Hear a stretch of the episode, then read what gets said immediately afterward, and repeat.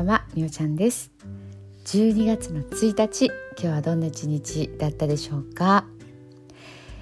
いやー、2022年12月になりました。早いですね。もう本当に年々早くなりますけど、特にここのとこ早いような気がしますね。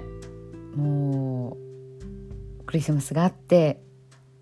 もう正月ですからね、来月ね、新年2023年です。いやいや、本当にびっくりしますね。12月、去年のね12月何してたかなとかって思うと、私の中で一番印象的なのはやっぱり大晦日の藤井風出演っていうところなんですけどね、もう強烈でしたね。あとは子供が酔っ払ったっていう一日にも12月が集約されてる感じでしょうかね。何してたか細かいことは覚えてないんですけど、ねえ、本当に婚姻屋のごとしというか、いや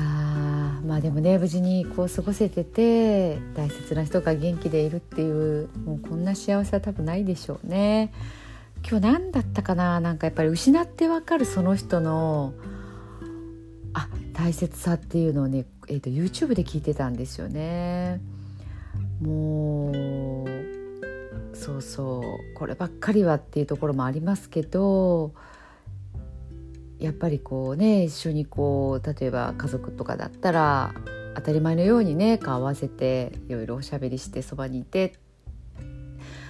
その人を感じられるっていうのがね、本当に何気ないっていうところほど幸せなことって、もしかしたらね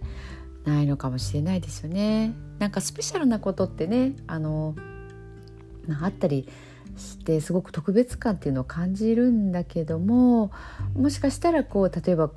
死ぬ直前とかに振り返ることって、一緒にご飯食べたこととかね、一緒にうだうだテレビ見たり何っていうほどのことではない、そういうことがありがたいんだろうなって思いますよね。私はね、一人暮らしっていうのをしたことないんですよ。本当にもうずっと実家にいて、で結婚してっていう感じで、でも今長男がね一人出て行って、時々会ってご飯作ったのとか届けると、めちゃめちゃありがたいっていうんですよね。だから多分そういうのってあるんだろうなっていうふうにも思ったりしますし、いやーね、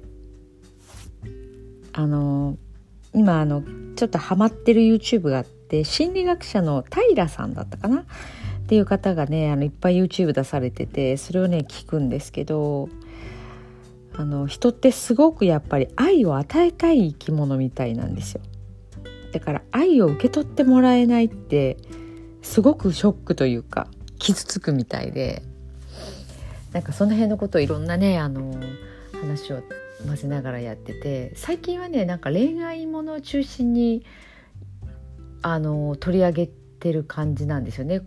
ーゲットを絞ったっていう感じでしょうか。その彼氏と結婚するにはどうしたらいいかとかね、モテるにはどうしたらいいかとか、男性のこんなことするのはなんでとかね、そういうようなことがテーマなんですけど、その独身の男女に限らずに、これは誰にでも共通してるし、人間関係築く上ではすごく大事なことを言ってるなっていうふうに思ったんですよね。やっぱり人間ってやっぱ愛でいきたいんだなっていう、あとは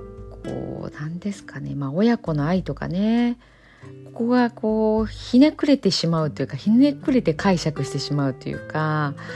私もそうでしたけどね、愛されてないんじゃないかっていう思いがすごく強かった部分があったので、私はそれをやっぱり自分で実際にカウンセリングとかコーチング勉強しながらね、ちょっとずつ自分の癒しっていうところを進めていったんですけど、勘違いで起こってるっていうところさえも認めたくなかったりするんですよね。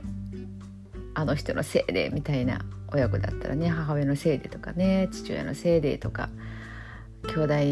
弟がいてって思ったりすることも多々あるんですけどね。これまあ本当に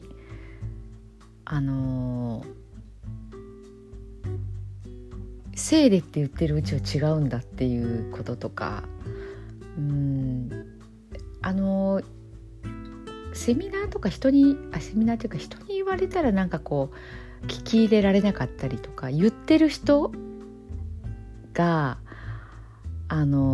信頼できてなかったりとかすると、逆に反発したくなったりするんですけど、 YouTube とかが一方的に喋ってるのをただ聞いてる時に、その中で自分の中で起きる変容とかって結構素直だったりするんですよね。なんかそういったところで最近ちょっとこう自分なりのはーっていう、そうなんだっていう発見があって面白いなっていう日々を過ごしてます暇って感じですよねまあ今それがね来てるってことはなんか意味があるんだと思うんですけど、とりあえずね、まあ12月に限らず今年中にすっきりさせたいなって思う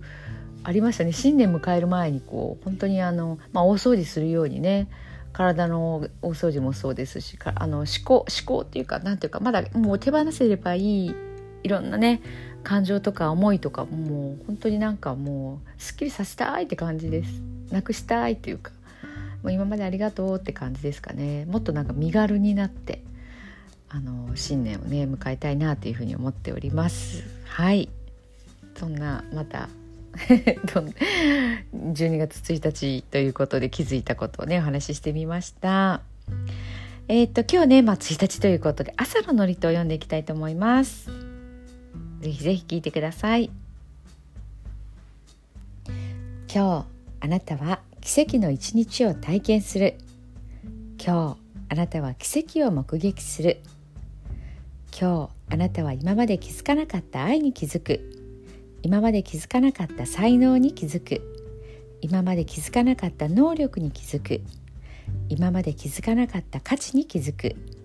それらは今までもあったもので、ただ今までのあなたが気づかなかっただけ。愛も才能も能力も価値もあなたにはある。奇跡はあなたのすぐそばにある。今日のあなたはそれらに気づくアンテナが立ち、あなたにそれらを見せてくれる。昨日までのあなたが大きな成果を出してきたとしても、逆に大した成果を出せていなかったとしても、あなたはまだまだこんなものではない。あなたの人生はまだまだこんなものではない。あなたに奇跡の一日をもたらすのは、あなたがあなたを信じる力。あなたはあなたを疑わなくていい。あなたはあなたを信じてもいい。あなたは素晴らしい。あなたには価値がある。あなたには無限の可能性と才能がある。今日あなたはポジティブなあなたを分かち合い行動し、ネガティブなあなたを許し受け入れる。そして今日あなたは奇跡の一日を経験する。あなたは奇跡を目撃する。奇跡はあなたのすぐそばにある。あなたは黄金の光に包まれて、口角を上げて深呼吸をし、今日、今、この瞬間からあなたはあなたが本当に行きたかった奇跡の一日を始める。